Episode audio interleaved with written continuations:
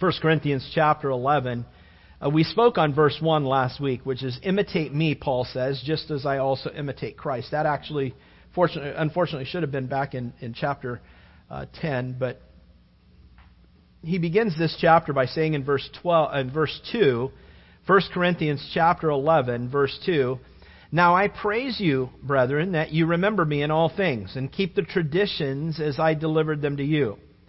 But I want you to know that the head of every man is Christ, the head of woman is man, and the head of Christ is God. Aren't you glad you're not teaching this? Um, every man praying or prophesying, having his head covered, dishonors his head. But every woman who prays or prophesies with her head uncovered dishonors her head. For that is one and the same as if her head were shaved. For if a woman is not covered, let her also be shorn. But if it's not, but if it's shameful for a woman to be shorn or shaved, let her be covered. For a man indeed ought not to cover his head, since he is the image and glory of God, but woman is the glory of man. Again, you're very happy that you're not teaching. For man is not from woman, but woman from man. Uh, nor was man created for the woman, but woman for the man. For this reason, the woman ought to have, and before any of you leave, don't women don't leave because I've got a lot of things that are going to make sense here. So just stick with us here.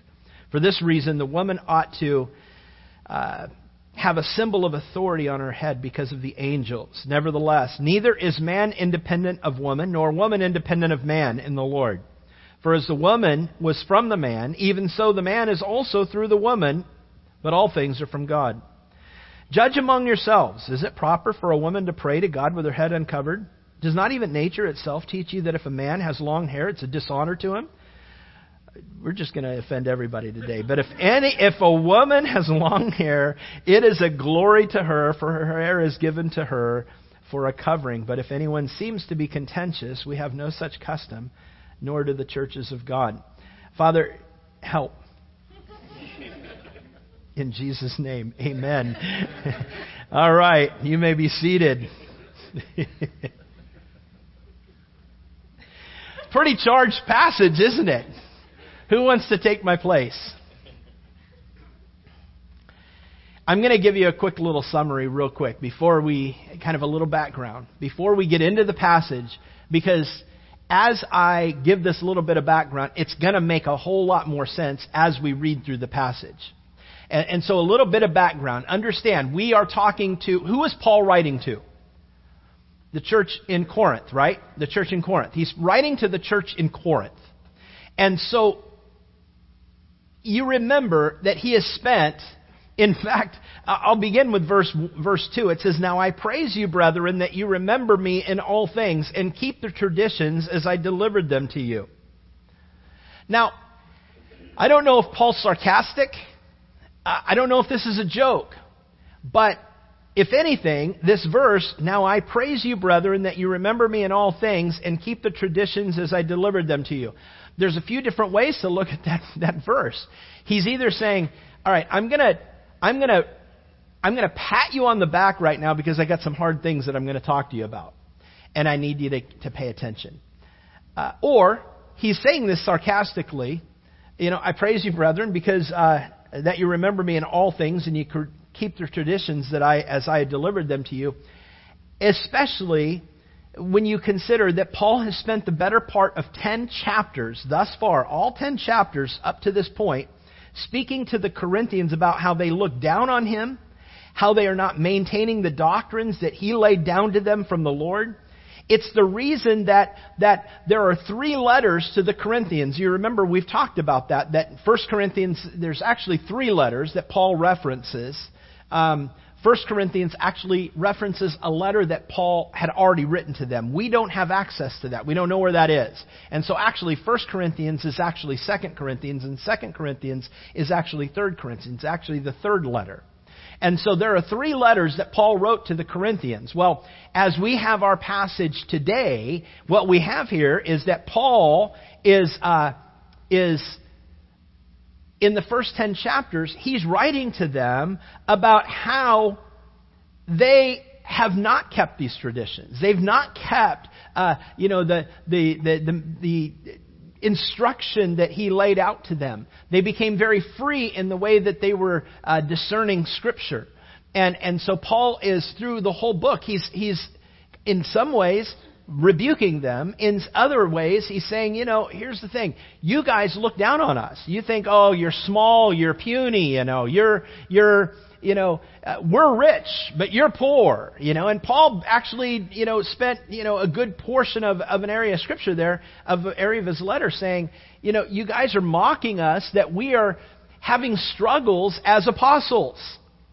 Well, as Paul says, I praise you, brethren, that you remember me in all things and keep the traditions as I delivered them to you. It's, it's one of those things where you go, is he sarcastic? Is he patting him on the back because of the hard things he's about to say? Or it's very plausible that Paul really means, hey, you know what? For the most part, you guys do remember me. And, and for the most part, that you're even reading these letters tells me that you're still in the faith. You're still walking with the Lord. And so it's in that that I'm encouraged by that.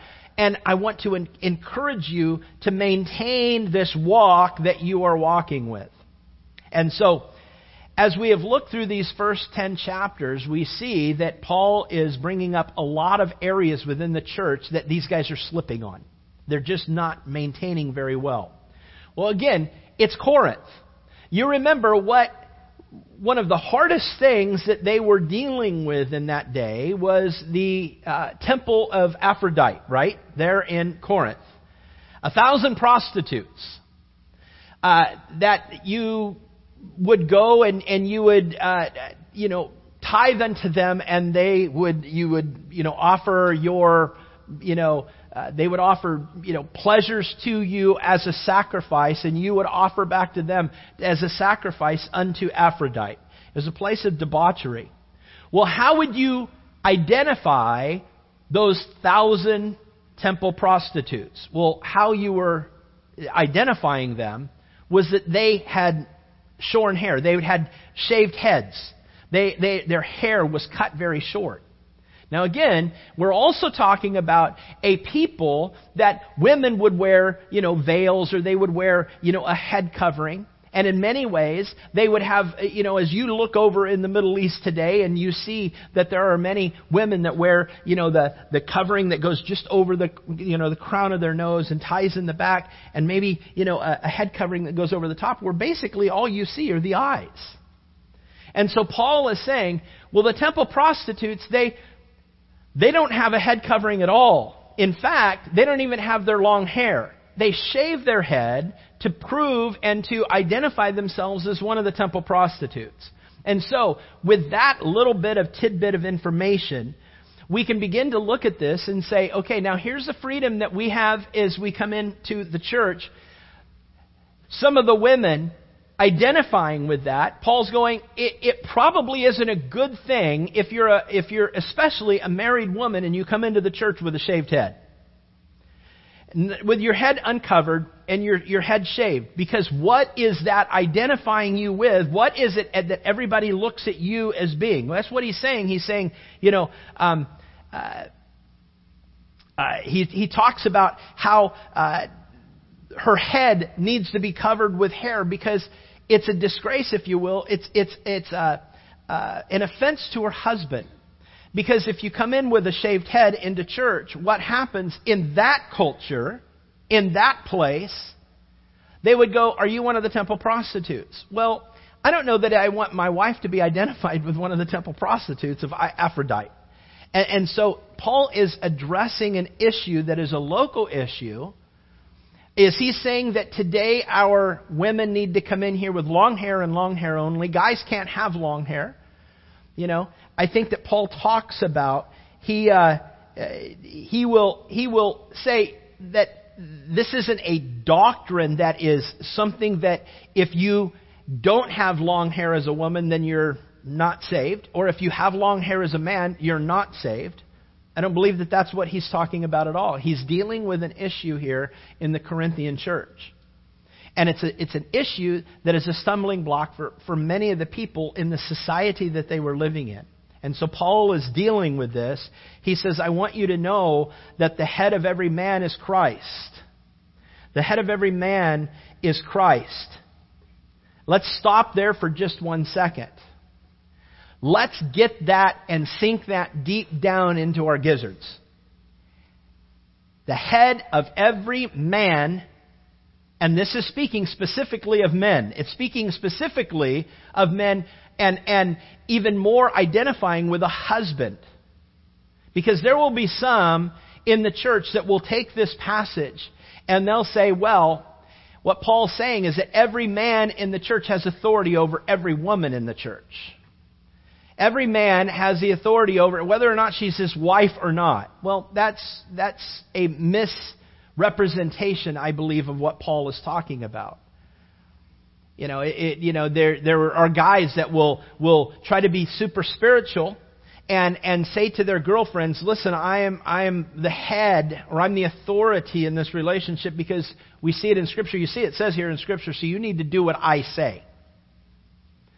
Listen, if, you ever have a man, women, that says, you need to do this because this is what I said and I'm your authority, we got problems. We got a guy that doesn't understand this passage and doesn't understand this very first part of the sentence.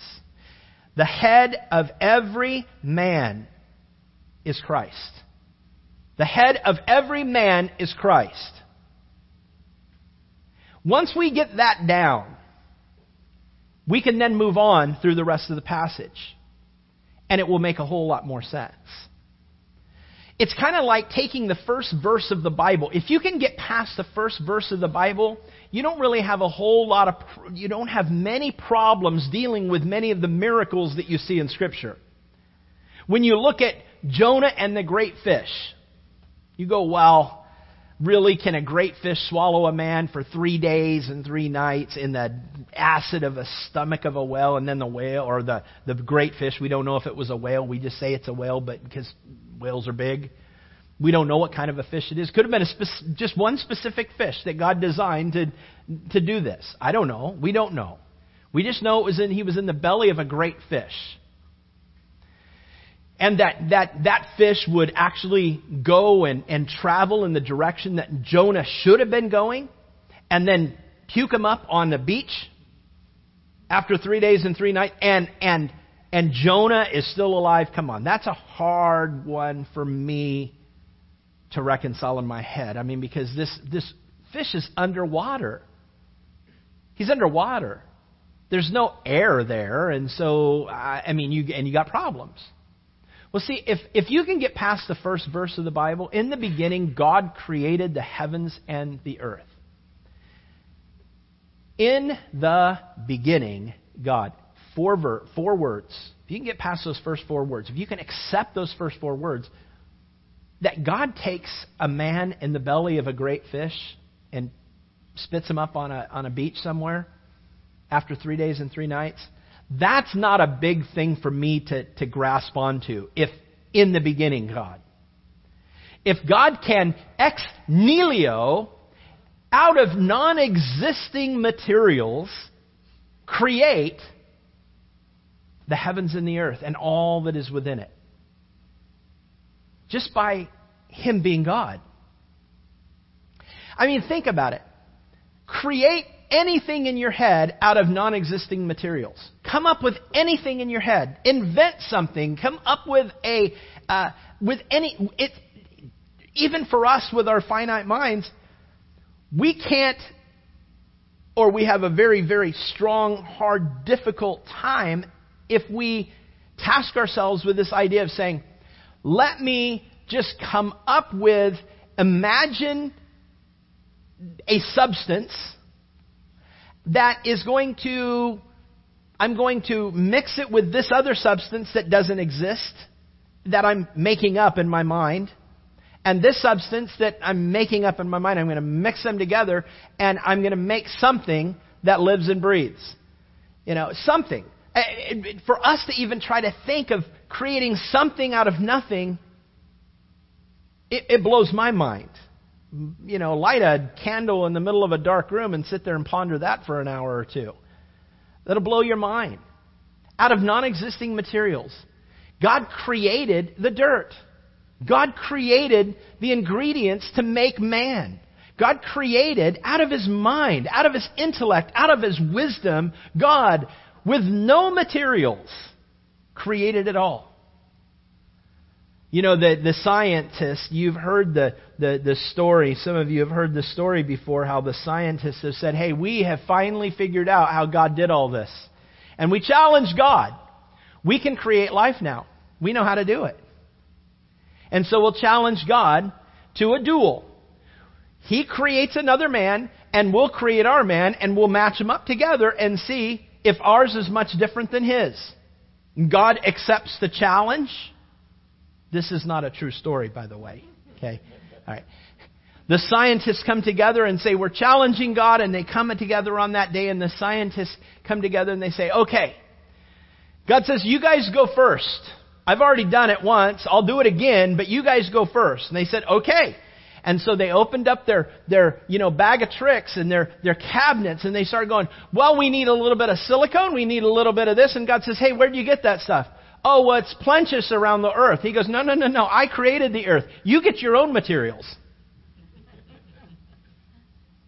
Those are my materials. You can't take the things that I created and create man. That's, that's not a big deal. Create something out of your own, your own materials that you create, that you invent, that you imagine, that you bring into substance. You see, man can't do that. That's something, if, if you can get past the first four words of the Bible, you've got the Bible licked, man. It's not a hard thing. And so here's the thing, gang. As we get through this passage, and it is a difficult passage, when you get through that first line, the head of every man is Christ. If a man is truly being led by Christ, it really isn't going to be a hard thing for a woman to listen to the rest of this. And it really won't be a hard thing for a man to listen to the rest of this and consider the great responsibility that he has upon himself. The head of every man is Christ. The head of woman is man, and the head of Christ is God.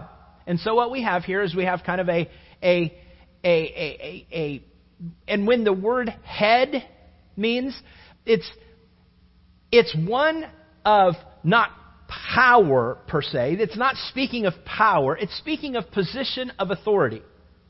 It's not speaking of power. It's not speaking of, I have the power to make you woman. I have the power to tell you to. I, I, no, it's not about that.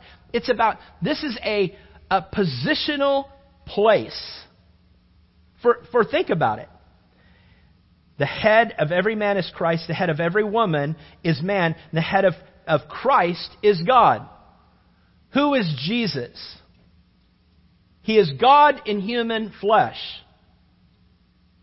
I want you to see that. Because Christ, is he inferior to God the Father? Is God the Son inferior to God the Father? No, he's not. Does he have a different position?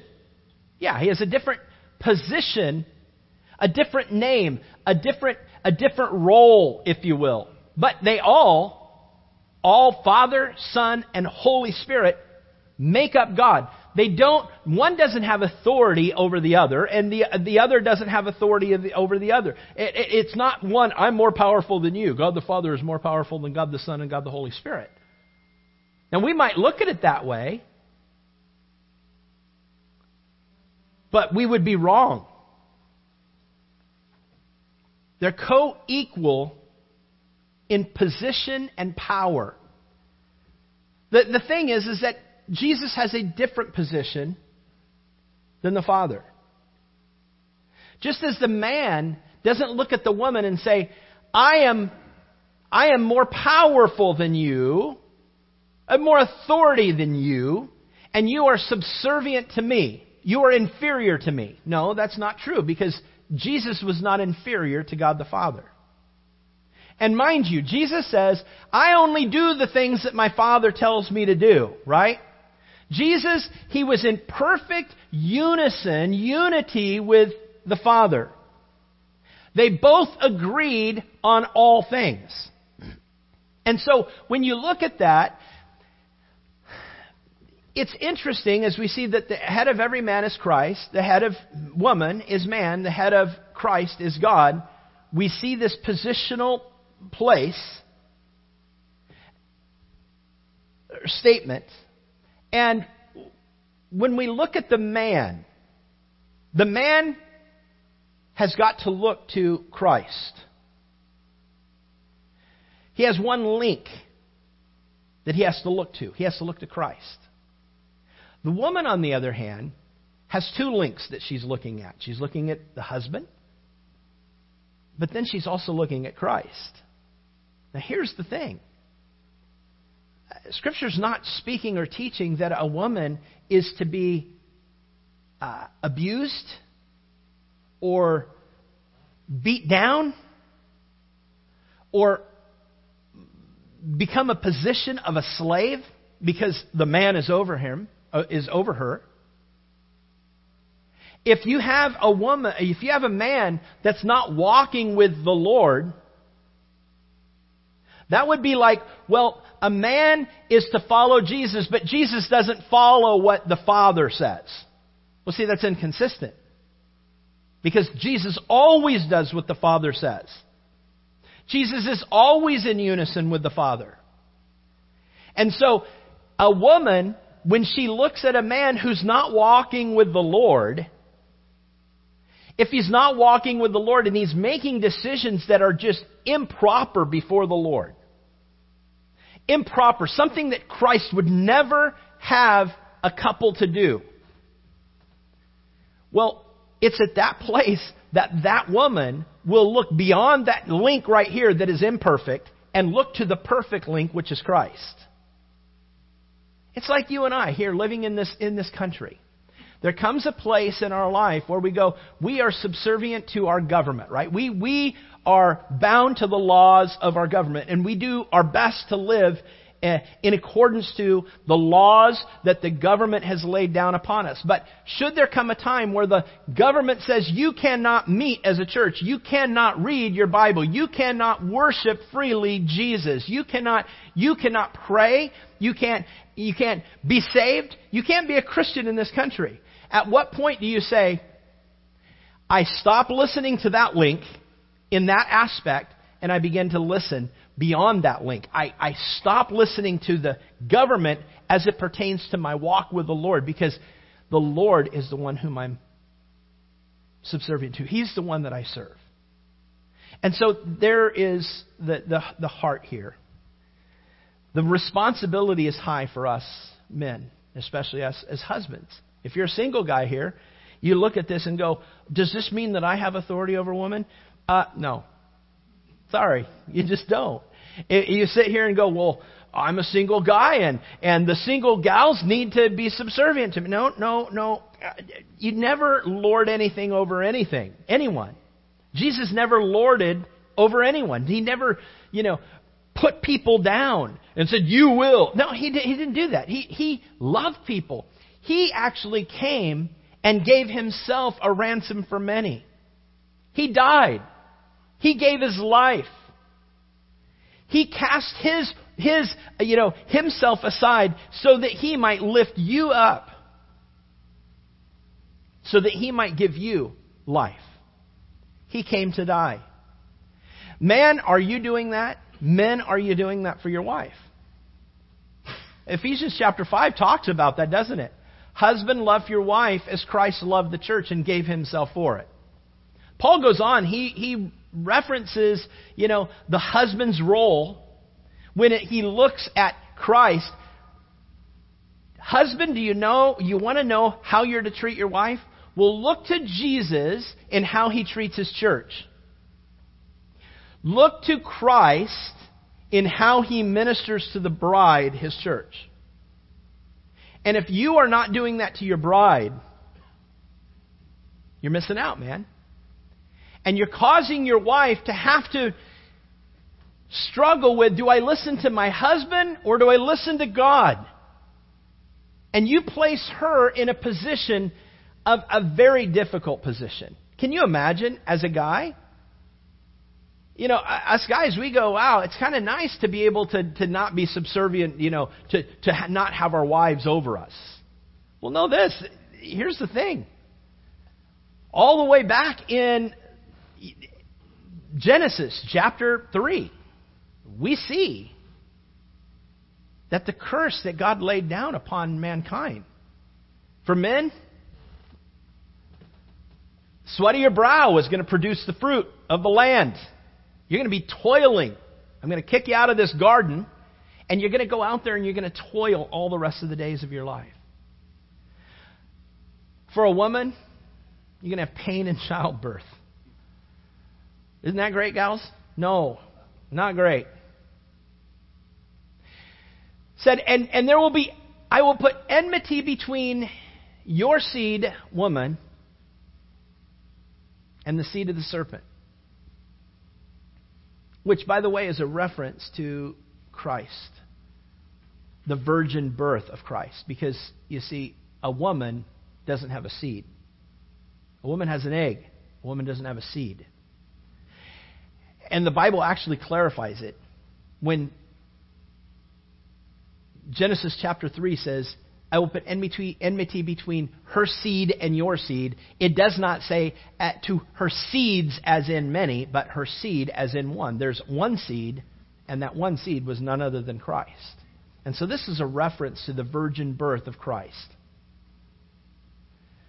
So I'll put enmity between your seed and the, the enemy seed. And your uh, desire will be for your husband. Now, there will be those that teach and go, well, see, that that's kind of a, I, I don't know how that can be a bad curse because wouldn't you want your wife's desire to be for your husband? Well, think about that. Is it really a curse if a wife really desires her husband?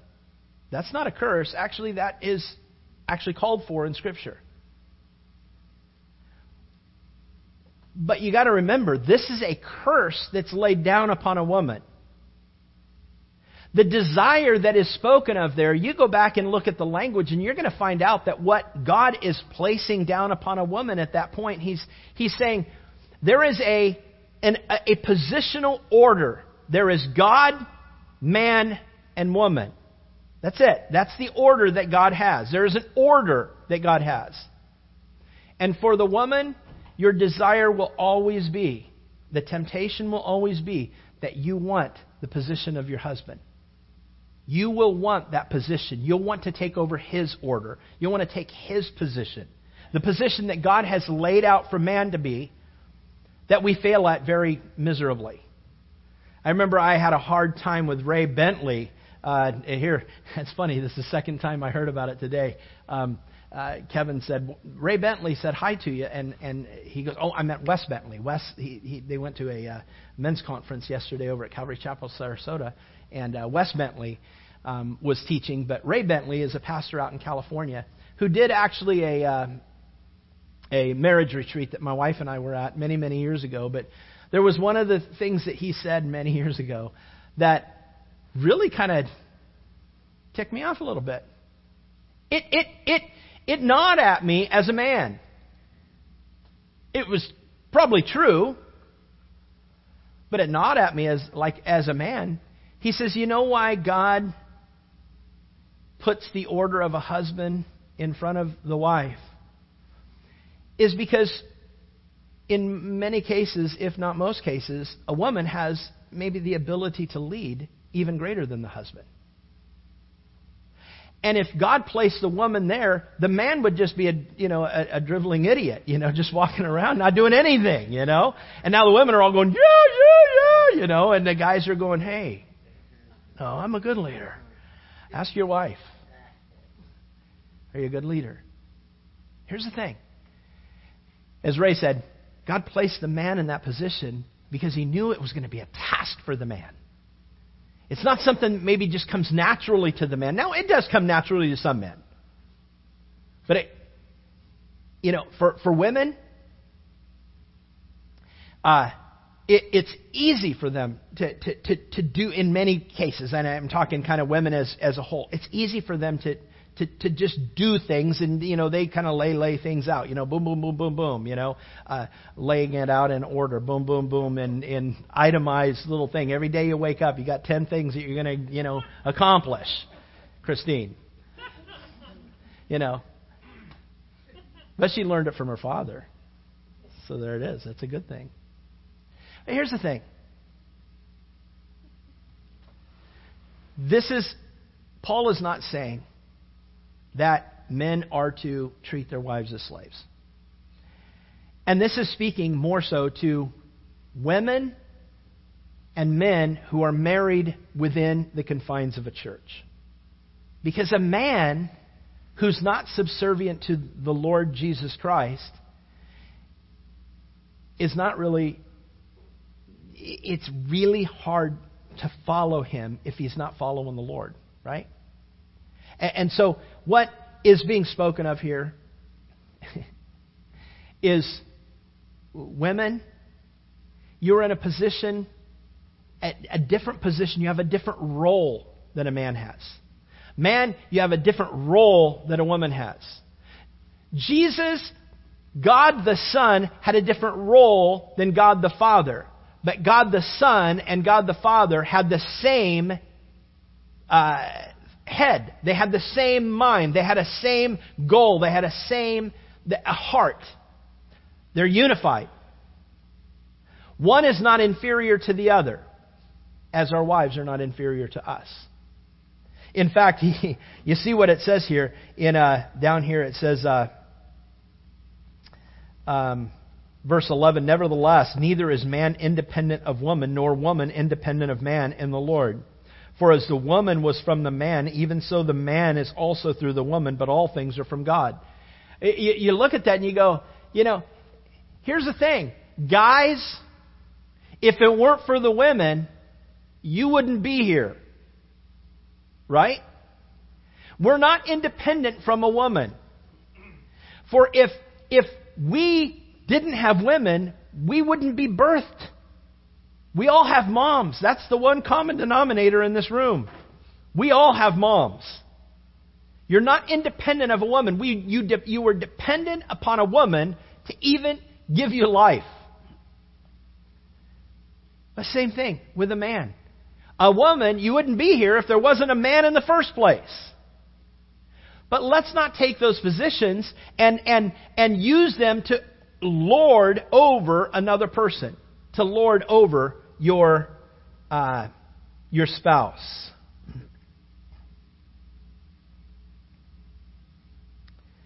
I want you to know that every that the head of every man is Christ, he says in verse 3. Head of woman is man, head of Christ is God. Every man praying or prophesying, having his head covered, dishonors his head, but every woman who prays or prophesies with her head uncovered dishonors her head.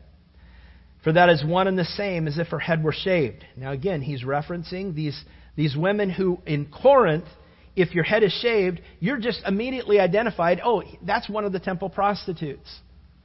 And if my wife comes into this church with her head shaved, will not people go, is she one of the temple prostitutes? Wouldn't it dishonor me? Yes, it would dishonor me. And so Paul's going, why would you want to dishonor your husband by shaving your head? Is it, it does not even nature, especially in our own uh, uh, uh, city that we're living in here right now, doesn't everybody know that if a woman has her head shaved, she's one of the temple prostitutes or she identifies with the temple prostitutes? Paul's going, don't identify with the world. And here's, here's you know, let me go on a little bit because I have something I want to say about that. Verse 6 For if a woman is not covered, let her also be shorn. Shorn means shaved. But if it's shameful for a woman to be shorn or shaved, let her be covered. And that's a rhetorical statement right there in light of Corinth. For a man indeed ought not to cover his head, since he is the image and glory of God, but woman is the glory of man. For man is not from woman, but woman from man, nor was man created for the woman, but woman for the man. And I know that's a hard thing to grasp for, for, for some women, and it's a hard thing. It's a hard position to, to be in. Wait a minute. You're saying woman was created for the man? That, I'm, that's not my view. That's not my point. That's, that's the point of what the Word of God says. And, and we can argue the point all we want.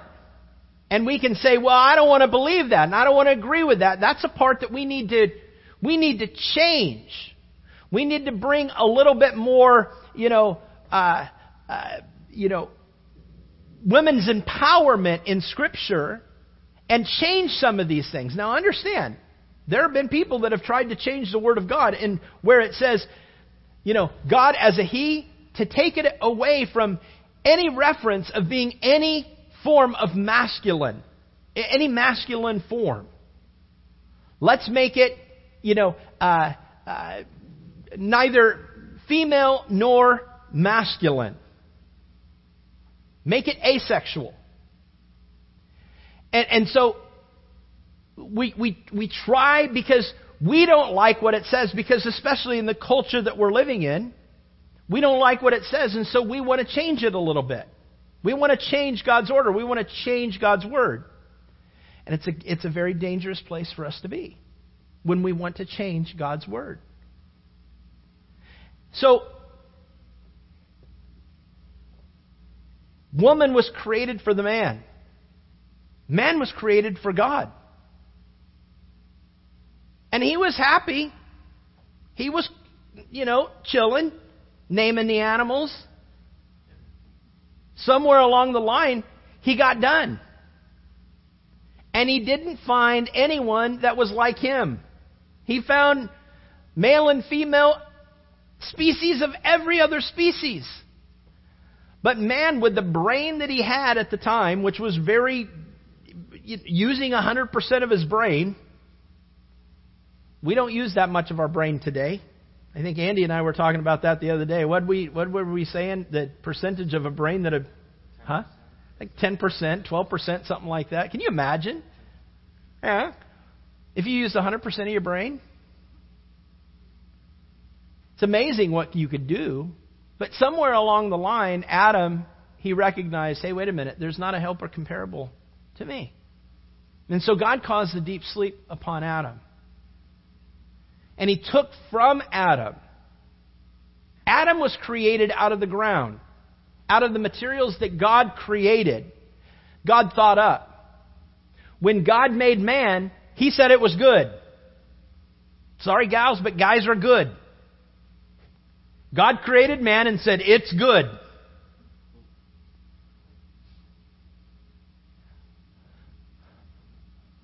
But he let Adam go for a little while, name the animals, and find, hey, I, I'm alone. It's the first time in Scripture that you see that there's something wrong. There's something missing. In fact, I don't know if you know this, but in the Hebrew, where it says, It is not good for man to be alone. The word in Hebrew, do you know what the word is in Hebrew? It's B A D. In Hebrew, Bod. I'm going, wow, that, that, it's not good for man to be alone.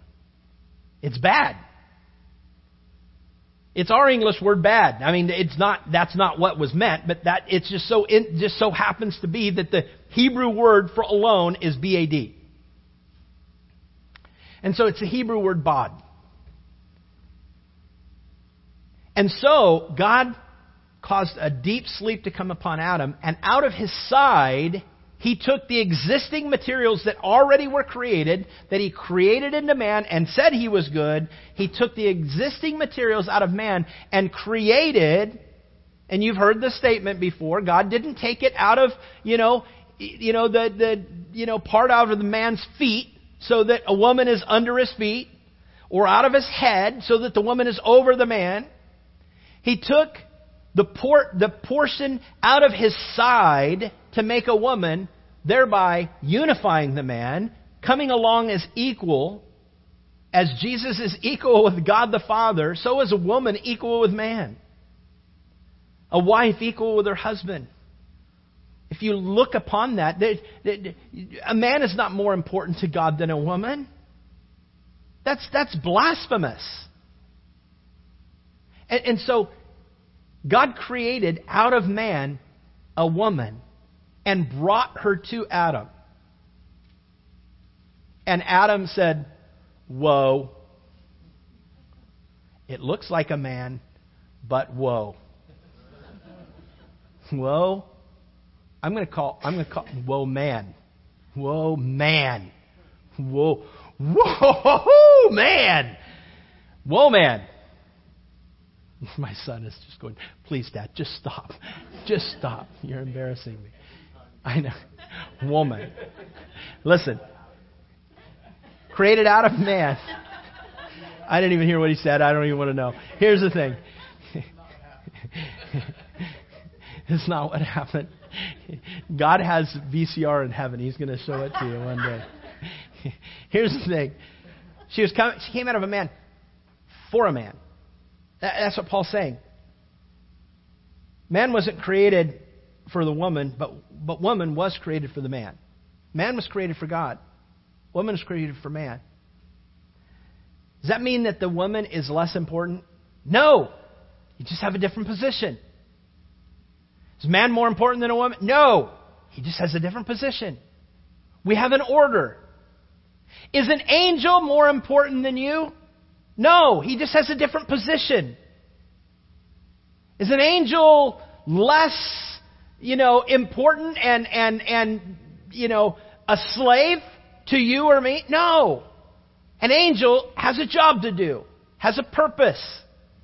It's why he says, listen, verse 9, nor was man created for the woman, but woman for the man. Verse 10, for this reason the woman ought to have a symbol of authority on her head because of the angels. You go, okay, now that just didn't make a whole lot of sense. I mean, what you just brought because the angels in there doesn't make a whole lot of sense unless you begin to consider. And I, like what Jon Courson had, had, had laid out here, and I'm gonna I'm basically plagiarizing what what he had said here for this next few moments.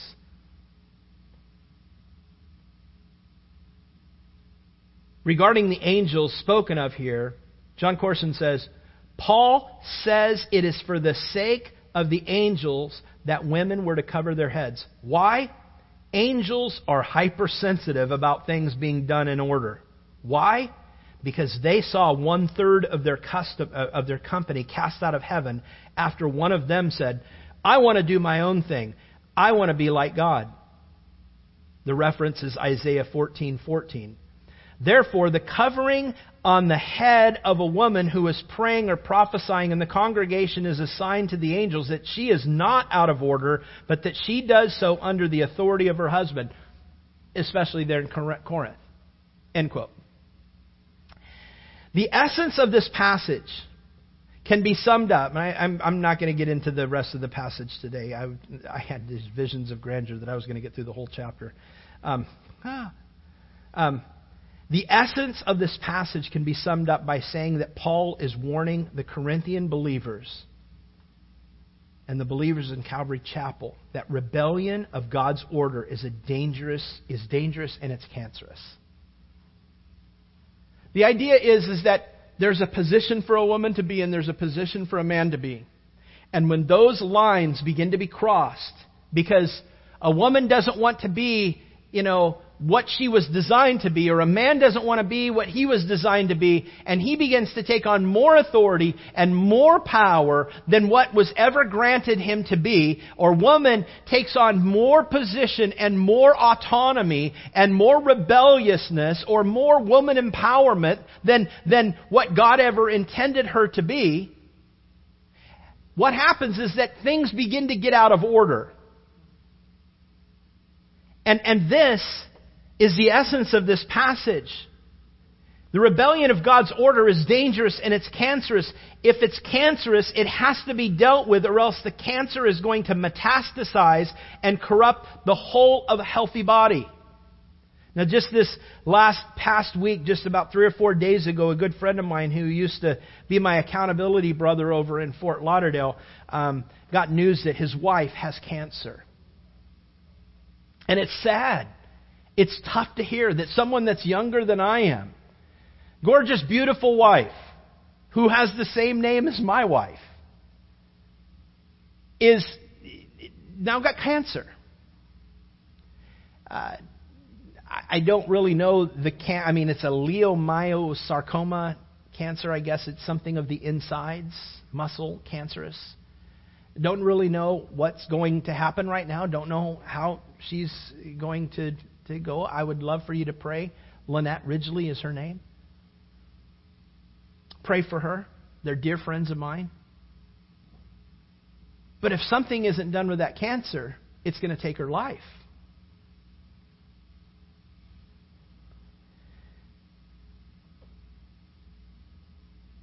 As it has been for, for some of you, and that have either had, you have, or you've lived through the pain and the uncertainty of a loved one with cancer, you can identify with the emotions and the thoughts that are going through my friend's mind right now. As Lynette, his wife, has begun to battle this journey, you know, take this battle and, and take this journey in this battle. But so too with the cancer in the church. The problem that I see in the church is that among the members, the leaderships, or even the pastors, especially here in America, instead of calling a cancer a cancer, the church has begun to grow accustomed to explaining away a cancer that has begun to infect the church and adapt and, and these leaders and the pastors begin to adapt the church to socially embrace the cancer, justifying their actions so as to, uh, to, as, as that of accepting the culture as it is, simply so as not to offend anyone. That's a dangerous place for the church to be. We want you to be what you want to be. If it means going outside of the order of what God has designed you to be, it's okay. We just want you to come to church because we want you to be a part of our church. We want you to be saved. Well, here's the thing. If you're asking people to come into a church and be outside of the order of God so that they'd be saved, I'm going to say that that pastor doesn't even know what saved means. Because we can't, we can't say, hey, let's be saved, but not do what God says. In fact, Jesus says, why do you call me Lord, Lord, and not do the things that I say? And the church is infected with cancer because people are changing their roles. They're rebelling against God. There's so much rebelliousness that has entered into the church. I started writing a sentence, and the sentence just kind of just laid itself out that, that here, here's what it says. The problem of this method of the church constantly changing to become more like the world in order to attract the world is that the world already does the world much better than the church can do the world. It just kept going. The world. The problem of this method, I say again, of the church constantly changing to become more like the world in order to attract the world is that the world already does the world much better than the church can do the world. So that by the time that someone from the world steps through the doorways of a modern day church, what they see is a cheap imitation of the world that they're not, that they're not finding fulfillment within in the first place. Here's what we're doing. We're bringing the world into the church and becoming a very cheap imitation of what they have and are exposed to out in the world. There's not a change in the church. We're everything that the world is. We're everything that the world is. We want them to be as comfortable in the church as they are in the world. The church isn't a place where we find comfort. That's never been the intention of a church. The intention of a church is, is, is not so that we come in and go, Ooh, I feel comfortable. I have a nice little sofa blanket. I have a nice little Afghan that I come up and I get warm fuzzies and I go out and I feel really good every week. No, that's not, that's not the case. Sometimes you do have that, and hey man, those are glorious days. Those are awesome days. But there are other days. I don't know about you, but I know that there's some days I sit in church or I teach or I'm, and, and I go, man, today wasn't a warm and fuzzy day for me. Today was heart surgery. Today was cancer surgery. It was tumor removal today in my life, spiritually. And it's not fun. And it hurts at times. It hurts to come face to face with sin. It hurts to come face to face with, with rebelliousness in my own life and, and own it before a holy God and say, you know what, God? This is not what you want in my life, is it? But this is who I am. So one of us are going to have to change. Your word says that you are the Lord God, you change not. So if there's going to be any changing, it's going to be me. Or one of us. You know, this town's not big enough for both of us. well, this is God's world, man. This is my Father's world. He's not going to change. And so I and you and we we come to this place where we go, I got to change. And it's not fun and I got to go home and I chew on it and I go, "Man, I don't want to have to give that up or I don't want to, you know, face this issue in my life." But, you know, I've got to actually allow the Holy Spirit to do some spiritual surgery to remove this cancer in my life because if it's not removed, it's going to metastasize and it's going to take over my life and it's going to destroy me. You see, a church is not necessarily here to get warm fuzzies. A church is here to become more like Christ. That's what we're to do. If all that we ever get is warm fuzzies in a church, we don't, we don't, we don't know the real true word. We don't know the real true gospel. We don't understand it.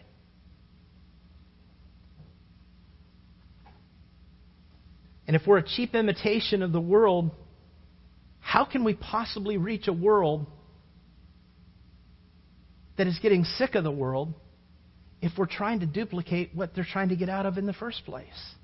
We've got to be something different. We've got to be Christ like. We've got to do it according to His way. In other words, the church is nothing different for the world.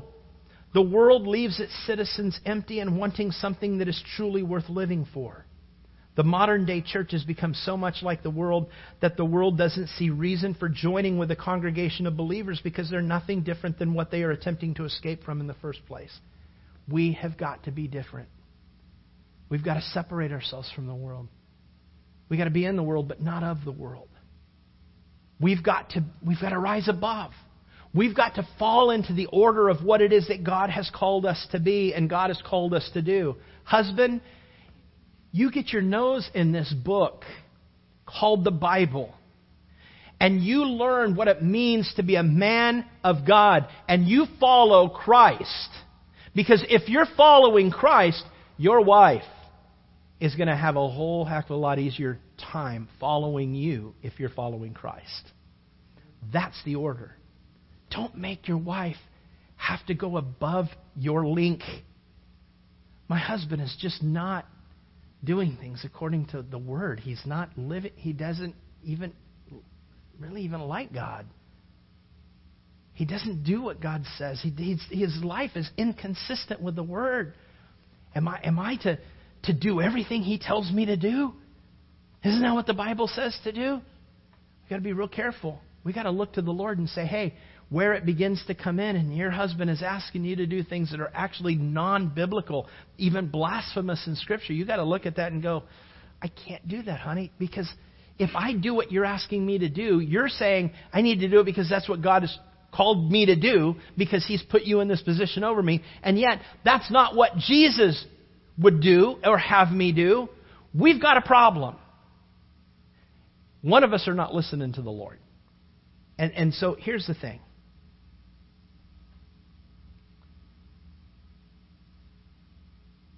We've got to understand our roles. Does it have, does it matter about our hair? no, it doesn't. Do women have to pray with their head covered? No. This is, this is something that was pervasive in that society. It was pervasive in that society. And it was in the face pervasive in that society. Do, do we have to, you know, men, do we have to cover our heads? No, we don't. You know, do we, do we, women, do you have to, you know, all have long hair? No. What's the culture doing today? You know, if, if, you know, you know, hairstyles are not what's going to save us or not save us. What's going to save us is Jesus Christ and Him crucified. Living according to His word, living according to what it is that He would have us to do. This is a problem that they were having. This is just one of many other problems that the church in Corinth was dealing with. They were trying to be like the world.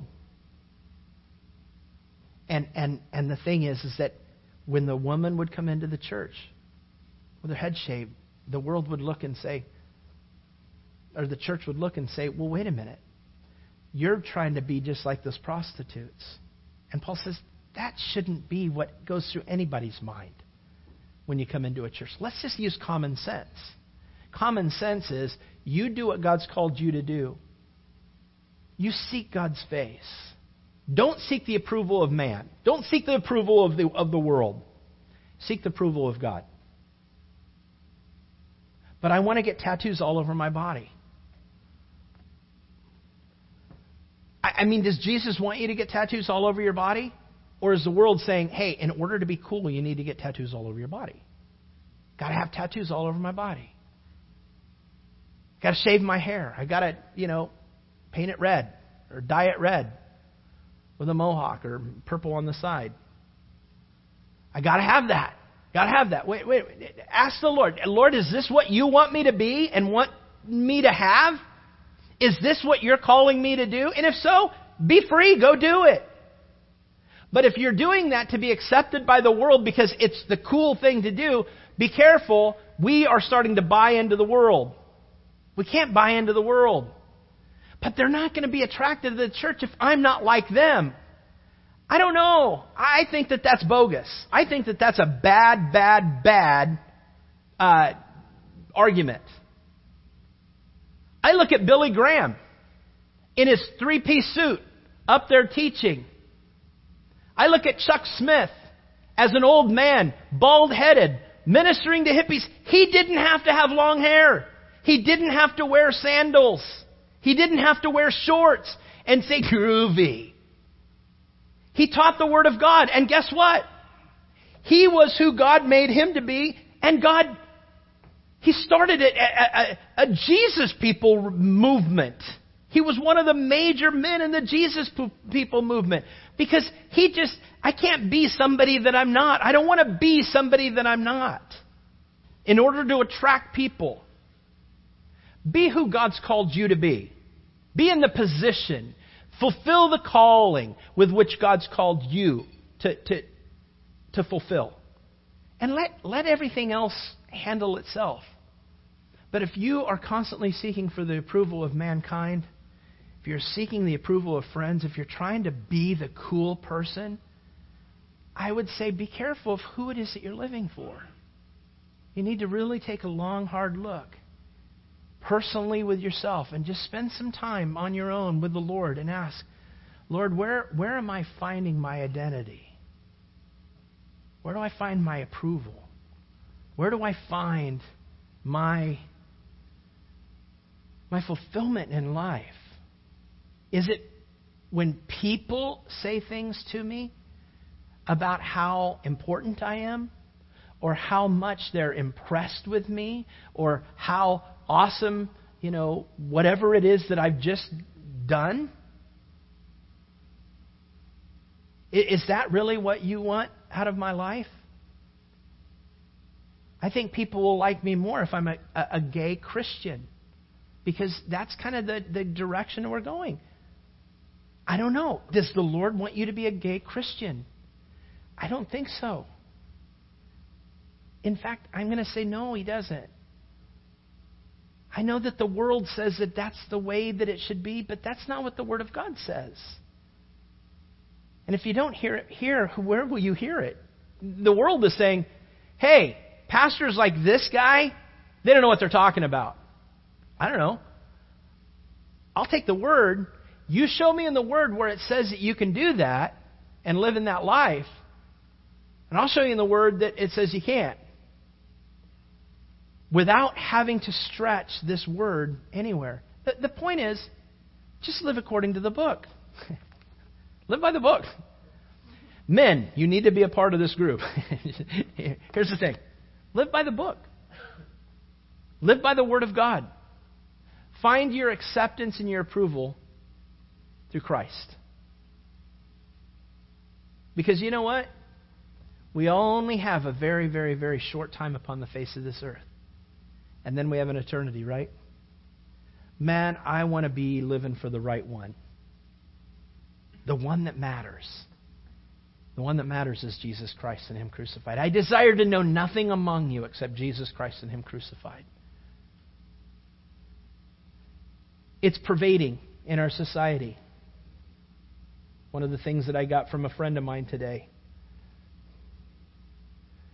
He uh, wrote me, we write each other pretty much every week.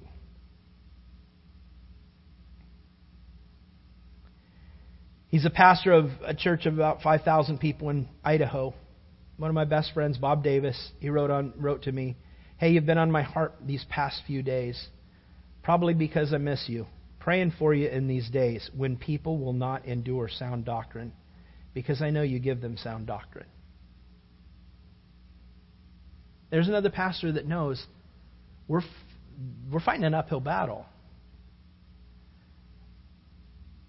Pastors are trying to become more like the world. Let's not, let's not find the acceptance in the world. Let's find our acceptance in Christ. And watch, but how attractive that becomes to the world that leaves people empty and wanting. You be fulfilled in Christ and watch, but people will not want and be attracted to who you are in Christ because you have something worth holding on to. Amen? Father, thank you so much for today. And I, I, I, pray, Lord, that I've done this passage justice for you. I pray, God, that I haven't muddied waters. I, I pray that I haven't stepped on toes that I shouldn't have stepped on. I pray that, that your word has gone out in such a way that was clear and concise, and that the essence of it all is that we just want to serve you and we want to please you. And so, God, I pray that if there's anyone in here that is uh, kind of found themselves here in this, you know, just saying, you know what, I, I, I haven't really dwelt on it all that much, but today I just saw in what was being said that, man, a lot of my life sure is being lived to, to please people. And to try to live up to what other people think my life needs to be. And to do things and to mark myself or to become a part of a lifestyle or to, to, to accept certain rebelliousness that is clearly taught in Scripture. Uh, to accept it in my life and accept it in my family's life or accept it in my friends' lives and, and just say, hey, you know what, it's not a big deal because everybody's doing it. And, and yet, Lord, there's, I haven't really thought about it, but Lord, that's, that is rebellion against you. And so, Lord, I don't know, you brought me kind of face to face with some of the things in my own life today, and, and because of that, I, I'm gonna I'm just gonna ask that God you show me those areas and you help me to change them. Because Lord, I do really want to live for you. I, I want to please you. I, at the end of the day, I want you to be pleased with the decisions that I've made. That doesn't mean that I'm going to be eh, some stuffy, unfriendly Christian because, Lord, when I look at your word, I see that the world, like moths to a, a bright light, they just, they flew to you everywhere you went. You were surrounded by mobs, not because you were stuffy, not because you were ultra religious. It's because you were real and you were living for your Father. You are living for the approval of God. Help us, Lord, to live for you in that manner. Help us to be lights in this dark world. Help us to, to truly uh, take heart to your words there in Matthew chapter 5, Jesus, where you say, You are the light of the world. So let your light so shine among men, that they would see the things that you're doing, those good works in your life, and then turn around and glorify your Father which is in heaven. Not glorify you. Jesus didn't give it the approval to have people glorify ourselves, to, to glorify self. He gave us the approval to live our lives in such a way that we would bring glory to the Father. And Lord, you are not stuffy. People were around you all the time. They clamored to be around you and you didn't become them. You didn't change to, to, to be cool. You lived amongst the people and you loved them and you showed them the way. You showed us the way. We followed. Now, Lord, help us not to drop the ball. Help us to follow you in that way and help us to be attractive spiritually to the world around us. May they find you, Jesus, in us. May they find the Father and the glory of the Father as we live our lives. May they see you high and lifted up as we live our lives, not for the approval of the world, but for the approval of you, Lord. Help us find our role. Help us to find our call, and help us to live according to that role, that, that call. So that at the end of our life, Lord, we can honestly say, Lord, here it is, wrapped up in a package to you, Lord. I live my life for you. Not always perfect, and I blew it at times, but Lord, you set me back on the path right so many times. And I'm sorry for all the times that I failed, but Lord, thank you for, for messages like this that got me centered again and got me back on the right path where I'm walking with you. And my intent is to follow you and to serve you all the rest of my days. Lord, I lift these precious saints in this room or those who are listening to you. And I pray, God, that we can live the remaining days of our life not clamoring at the world, after the world, but clamoring after you, Lord, that we may be lights in this dark world. That you would be glorified. In Jesus' name, I pray that you would do this in our life. Amen. Amen. Hey, God bless you guys. Have a great rest of the weekend. We've got some goodies over here, and uh, we'll see you next week. God bless you guys. Hey, uh, Bert and Nancy had Vermont and fallen. no Bible study tonight at their. No Bible study at Bert and Nancy's house tonight, but let's pray for Thelma right now. Um, Lord, right now we lift up Thelma. Lord, uh, we lift up Thelma to you right now, Lord. I guess she's fallen and, and hurt herself, and I pray, God, that you would be with her. Pray that you would be with with Nancy and, and, and Bert and, and the family. And God, you'd give Thelma the right care and that she would make it out with no problems, Lord. We just lift her up to you and we pray, God, for a quick healing. And uh, Lord, that this is, this is nothing big. Um, but no matter what, Lord, we pray that you just wrap them in your arms right now and you give them a comfort that can only come from you. In Jesus' name, amen.